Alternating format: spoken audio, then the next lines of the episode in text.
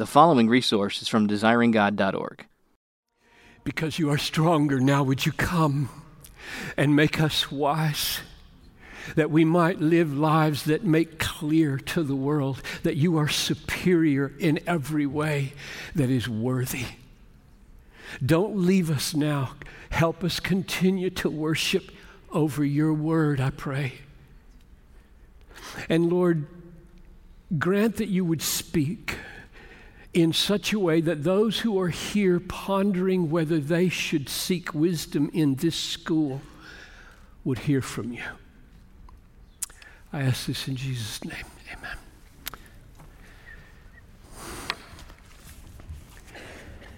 My assigned topic is Get Wisdom. So I'm going to take the first half of the message and talk about what it is that you should get, and the second half and talk about how to get it. What is it? As a rule, if someone asks you to define, a, to define a word, you should respond by saying, according to whom? In what setting? In what book? In what chapter? In what verse? Because definitions vary according to speakers, according to context, according to time, and even within the Bible. So, in general, be wary of doing what I'm about to do. I'm going to venture a definition of wisdom that, in general, I think covers almost all the uses in the Bible. Risky. And I do this because we have to talk to each other. And you cannot carry on a conversation with anyone and pause and define every word. You can't do it. Conversations and communication will come to a screeching halt if you say, well, they taught us at Bethlehem College and Seminary that we have to define our words. And so, word, definition, word, definition, word, it's over, right? We're not going to communicate. So, we have massive assumptions every time we're talking to each other that in general, we know what we're talking about. So, I'm going to venture a definition that in general, if you talk to me, this is what I would mean about wisdom. So, first, a general definition, then we'll get more specific. Generally, the greatest human wisdom, and I, I, say it that way because then you can, you can deduce from the definition gradations of less great from this. The greatest human wisdom is the factual knowledge and the situational insight and the necessary resolve that together has the greatest likelihood of achieving the intended righteous goal. So, for example, a military battle, justice on your side, the intended righteous goal is victory. A wise general will have the factual knowledge he needs the terrain, the weather, the strength of the opposing army, where they're located, how they fight, how skilled are his own troops, how weary are they from the day before, and lots of other factual knowledge without which he will act the fool. And he has to have the situational discernment and insight so that at the critical moment, the way the enemy is slowing on the right flank signals to him one thrust from my elite troops at that point will cause the entire day to be mine. And then he must have the resolve to do it, knowing everything hangs on this decision. In a sinful and dangerous world, almost all acts of wisdom require some measure of courage. So, wisdom combines knowledge of the facts of reality, specific, immediate discernment, insight, intuition. This is what separates the good counselor from the paid counselor who's not good. Like he's got lots of factual stuff in his head. He doesn't get you. Just doesn't get you in this situation at all. He's just not discerning and necessary resolve. You won't act as wisely as you could if you're ignorant of relevant reality, if you're undiscerning of the immediate dynamics of the situation, and if you don't have the resolve to act because you're lazy or fearful. Now, the reason I said having these things gives you the greatest likelihood of success in achieving your intended righteous goal is because only God never fails to achieve his intended righteous goals. The wisdom of God his general knowledge of reality, his situational discernment, his necessary resolve always succeeds. No exceptions. He attains his ends. That's not true of finite human beings, believing or unbelieving. The greatest human wisdom, with all its factual knowledge, all of its situational insight, all of its necessary resolve, will sometimes be thwarted in achieving its intended righteous goals because only God has the power to guarantee his wisdom. So let's define God's wisdom then without qualification. Divine wisdom is the perfect factual knowledge of reality and the perfect situational insight and the omnipotent resolve that together will succeed in achieving his intended righteous goals. Oh, the depth of the riches and the wisdom and the knowledge of God. How unsearchable are his judgments, how inscrutable his ways. They cannot be fathomed by humans, they cannot be thwarted by humans, for from him and through him and to him are all things. To him be glory Amen. I love the wisdom of God. I love the God who has perfect wisdom. Now, I said that I would get more specific. That's the general definition of wisdom, best among men and in God. Here's my more specific definition the greatest human wisdom is the factual knowledge of reality and the situational insight and the necessary resolve that will succeed in attaining full and lasting happiness. So I'm not qualifying it like has the best chance of attaining. I'm not, that's gone because God has ordained that no power in the universe can keep His redeemed people acting in His Spirit given wisdom from attaining full and lasting happiness in His presence forever. Nothing can hinder it. Finally, 1 Corinthians chapter 2 verse 7 we impart as the apostles to believers. We impart a secret and hidden wisdom of God, which God decreed before the ages for our glory. oh my. That divine wisdom planned, planned for his people before creation cannot fail. He's not crossing his fingers. When that wisdom is imparted to us by the Holy Spirit in the new birth, and we walk according to that wisdom in faith, we cannot fail to be happy forever. You cannot. It was decreed for your glory, which won't bore you. So, My more specific definition of the best human wisdom, the kind that we want and we can have, blood bought by Jesus, given by the Spirit through faith, that wisdom is the factual knowledge, situational insight, necessary resolve that together succeed in attaining full and everlasting happiness.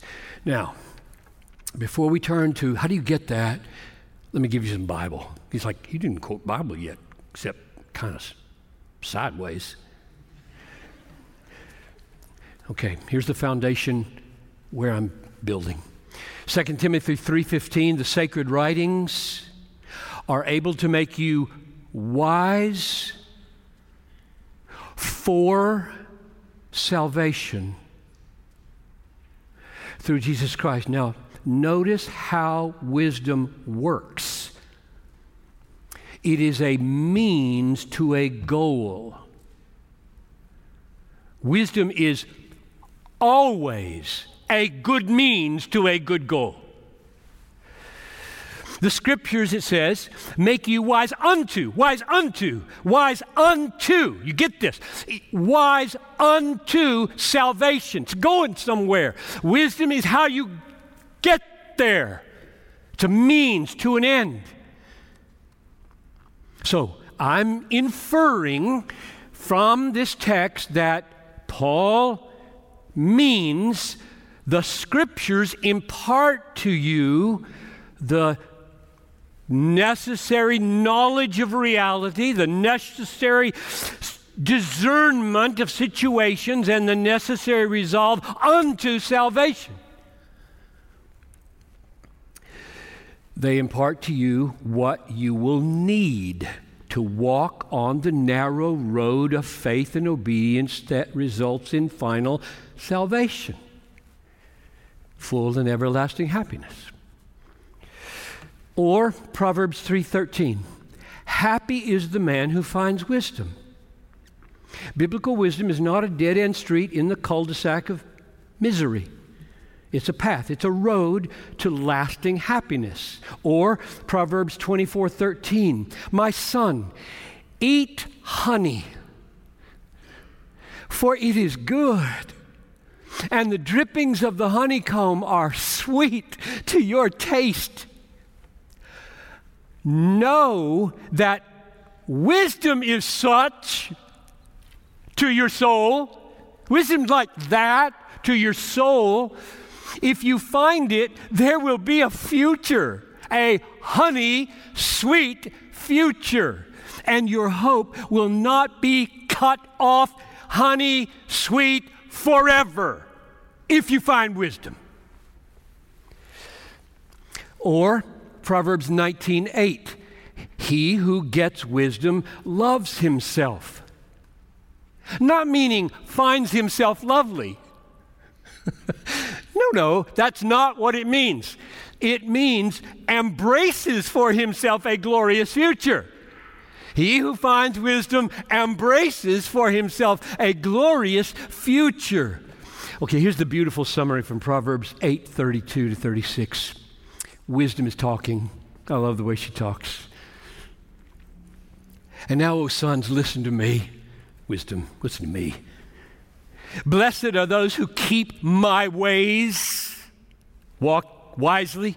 Blessed are those who keep my ways. Blessed is the one who listens to me, watching daily at my gates, waiting beside my doors. For whoever finds me, finds life and obtains favor from the Lord. But he who fails to find me injures himself. And those who hate me love death. Could it be clearer that wisdom is the knowledge, the insight, the resolve, that successfully leads to full and everlasting joy. Or Proverbs 16 16. To get wisdom is better than gold. Why?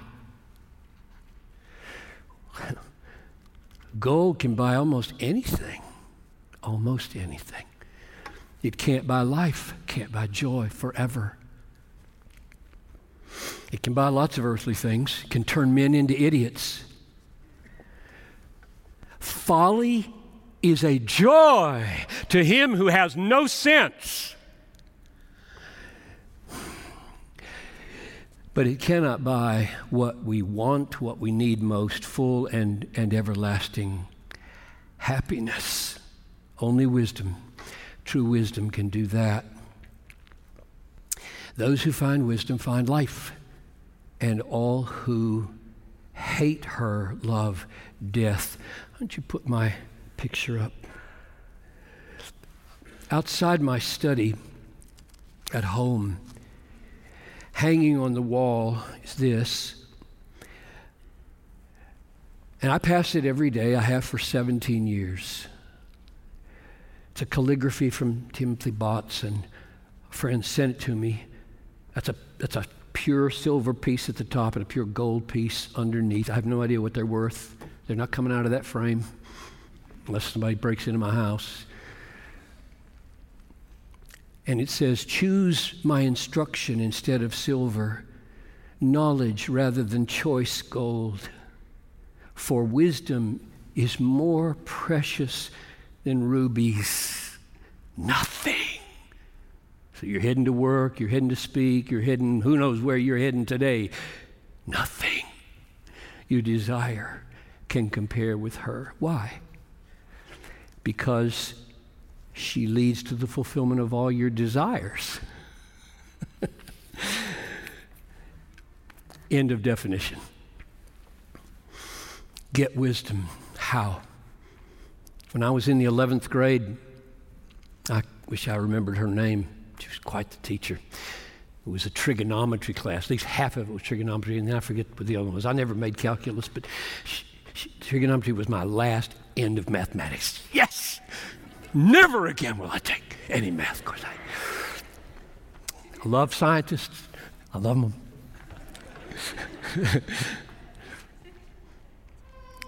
On her wall was Proverbs 4 7. The beginning of wisdom is this get wisdom. And in all you're getting, get insight. That's a strange verse in a trigonometry class. But it made the point. Don't be neutral, right? Don't be neutral. Okay, so here's what I'm going to do. I'm going to give you, um, I think, I forget how many, but paths to wisdom that I'm not going to focus on. But I feel like the one I want to focus on would be so lopsided if I didn't mention these that it would be strange.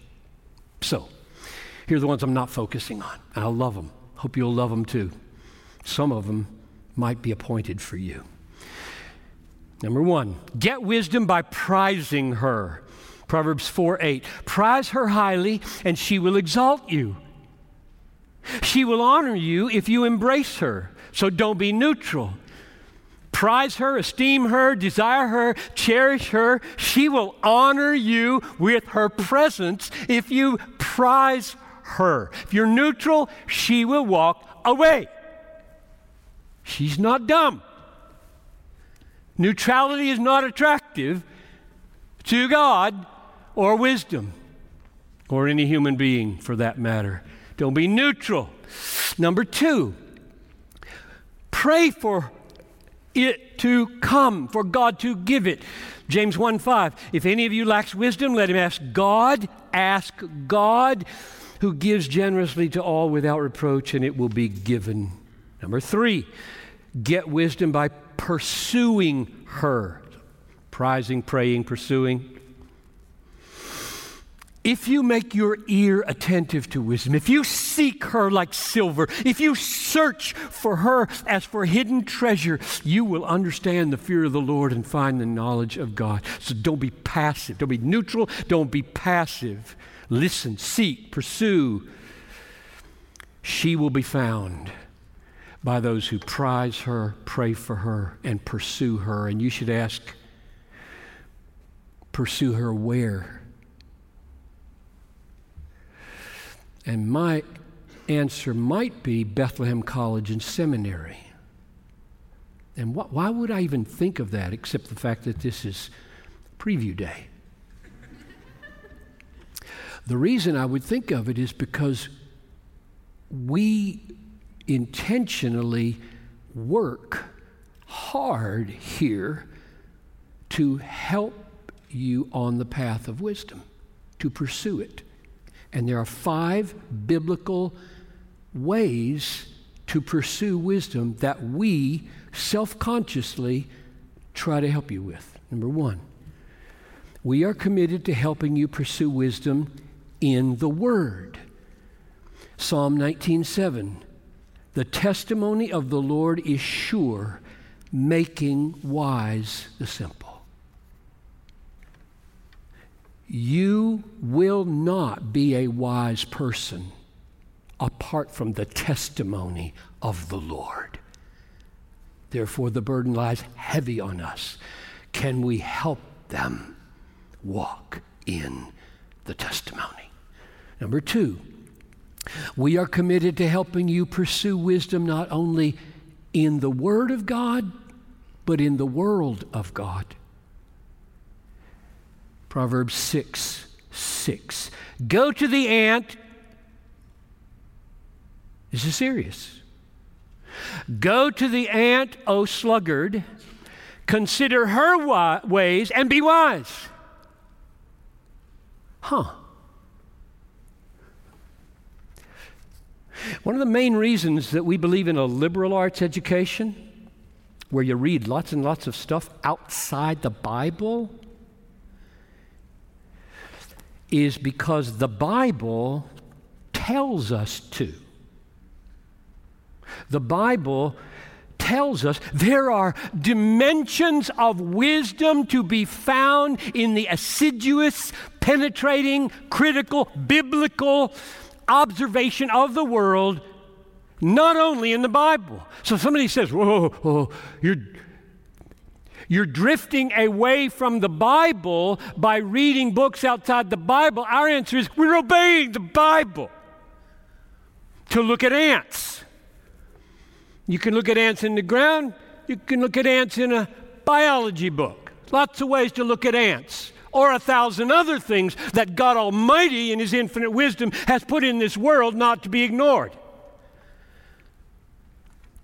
So,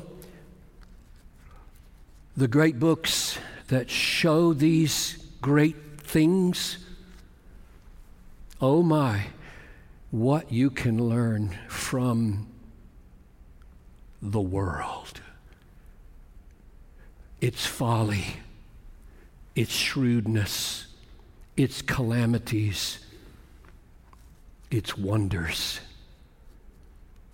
It would be dishonoring to its maker who is all wise to ignore it when he has told you, go there and get wise. Number three, we are committed to helping you pursue wisdom by helping you walk with wise teachers. Proverbs 13:20, whoever walks with the wise becomes wise. God never intended you to walk through the word or walk through the world alone. Ever. He never intended you to do that. Walking with the wise as you ransack the word, and walking with the wise as you ransack the world makes you wiser than if you ransacked the Word and the world alone. Number four, we are committed to helping you pursue wisdom in the light of eternity. Psalm 90, verse 12 teach us to number our days that we may get a heart of wisdom. So I'm walking to church half an hour ago um, about that, 45 minutes. And sirens coming from both ends. From HCMC, got an ambulance. From the fire station over on Franklin, you got a fire truck. And they stop at the corner of 12th and 11th, and they go into the brown building on the corner. Can't see any problem. Number your days, old man. 72 year old John Piper who's walked this path 12,000 times. Number your days, they're going to ring for you. That helped me preach. That made me wiser about this moment. That put a weight on me an hour ago. It's why they were there, among other reasons. Don't miss it. Teach us to number our days that we may get wisdom. You, you come to Bethlehem, you will smell eternity. The sweet breezes of heaven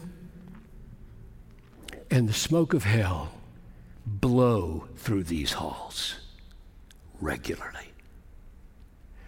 Because walking near eternity makes you wiser in the world. The preacher said, Ecclesiastes 7, it is better to go to the house of mourning than to go to the house of feasting, for this is the end of all mankind, and the living will lay it to heart and become wise. Number five, we are committed to helping you pursue wisdom by bringing all things into relation to Jesus Christ. I'm going to leave this for Jason, but I'll just quote Colossians. All things were created through him and for him. In him all things hold together, and in him are hidden all the treasures of wisdom. You miss him, you miss everything. Maybe smart, you won't be wise. So, those are my vital paths that I'm not focusing on. All right. Now, we close with what I intended to focus on from the beginning. So, prize her, pray for her, pursue her in the Word, in the world, in the company of wise teachers, in the light of eternity in relation to Jesus. That's my non focus. Here's my focus.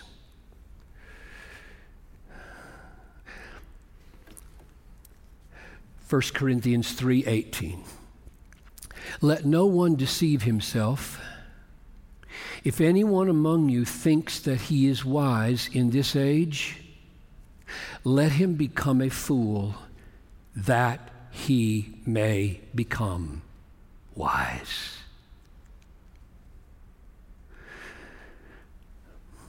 Gorgeous purpose clause. Here is an, an indispensable path to wisdom Become a fool that you may become wise. He's not merely saying, if you seek to be wise in the eyes of God, the world will regard you as a fool. He is saying we must happily embrace the role of fool in the world. Happily embrace the role of fool in the world. Quote, in order that you may become wise. Hina genetai sophos. We must not be ashamed of being a fool for Christ. You give it all up if you're embarrassed by Christ and His Word. Now, here's the context in 1 Corinthians that makes sense out of that statement. Paul says that at Corinth there are wise people who are emptying the cross of its power by substituting their eloquence for the cross and its offense. The wise men of Corinth are, to them, cross is foolishness. 118. The world did not know God through wisdom, 121. Rather, the thoughts of the wise are futile, 320. The wisdom of this world is folly with God, 319. God will destroy the wisdom of the wise, 119. God chose what is foolish in the world to shame the wise, 127. Therefore, become a fool, that you may become wise. This is an embrace. This is not a mere result. Why do I focus on this? I focus on this because Bethlehem College and Seminary is an academic institution. Academic institutions, like once glorious ghost towns,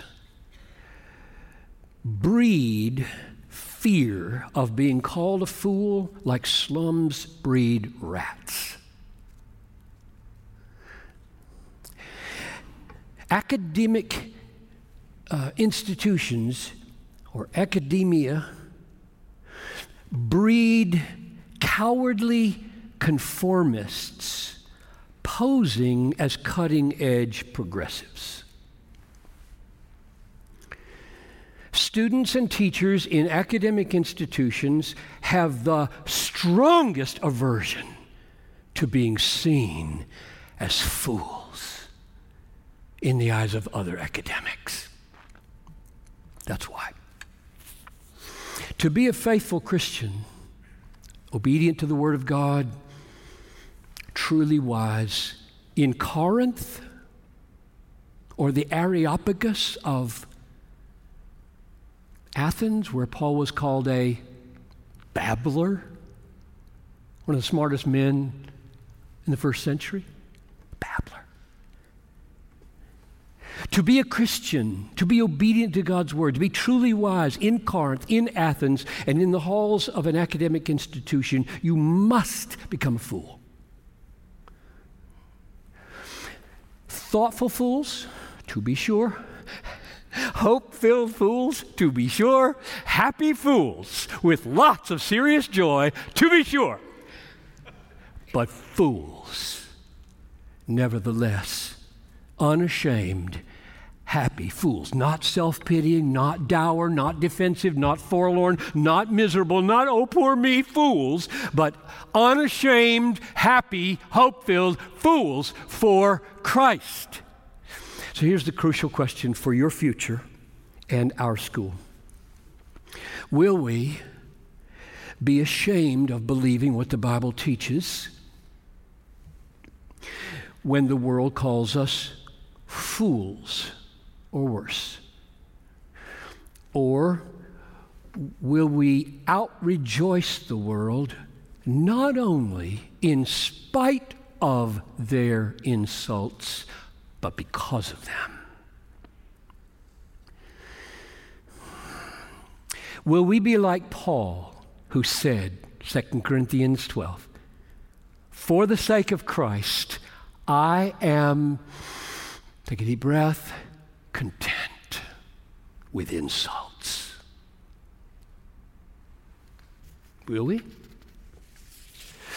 Will we respond like the apostles when they were shamed, when they were shamed as fools in Acts 5:41? They left the council rejoicing that they were counted worthy to be shamed for the name. That's a miracle. We breed miracles like that here or we fail. Go over to chapter 16. Beaten with rods, stripped, thrown in jail, midnight, they're singing. Paul and Silas are singing. It must have galled them, those rascals who thought, we got rid of them. And then there's an earthquake to boot.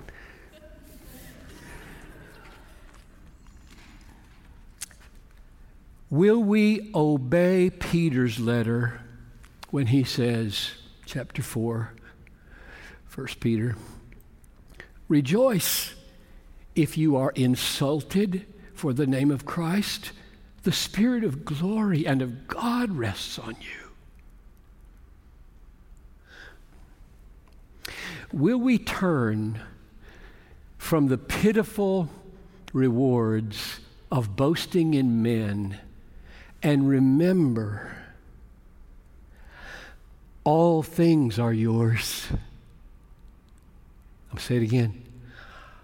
All things are yours, whether Apollos or Paul or Cephas or the world or things present or things to come or death or life. All things are yours, and you are Christ's, and Christ is God's. Why would you boast in men or give one flip of their shaming words unless you don't believe it? So, I exhort you get wisdom, become a fool that you may become wise a thoughtful, hopeful, happy fool for Christ.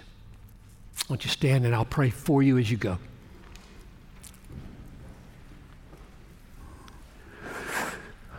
Lord, these are all miracles we're talking about here. Ordinary human beings, the natural man,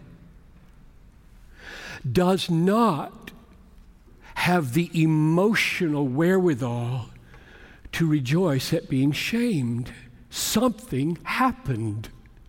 Something miraculous happened. Oh God, cause it to happen to these friends. And through this school, I pray in Jesus' name. Amen.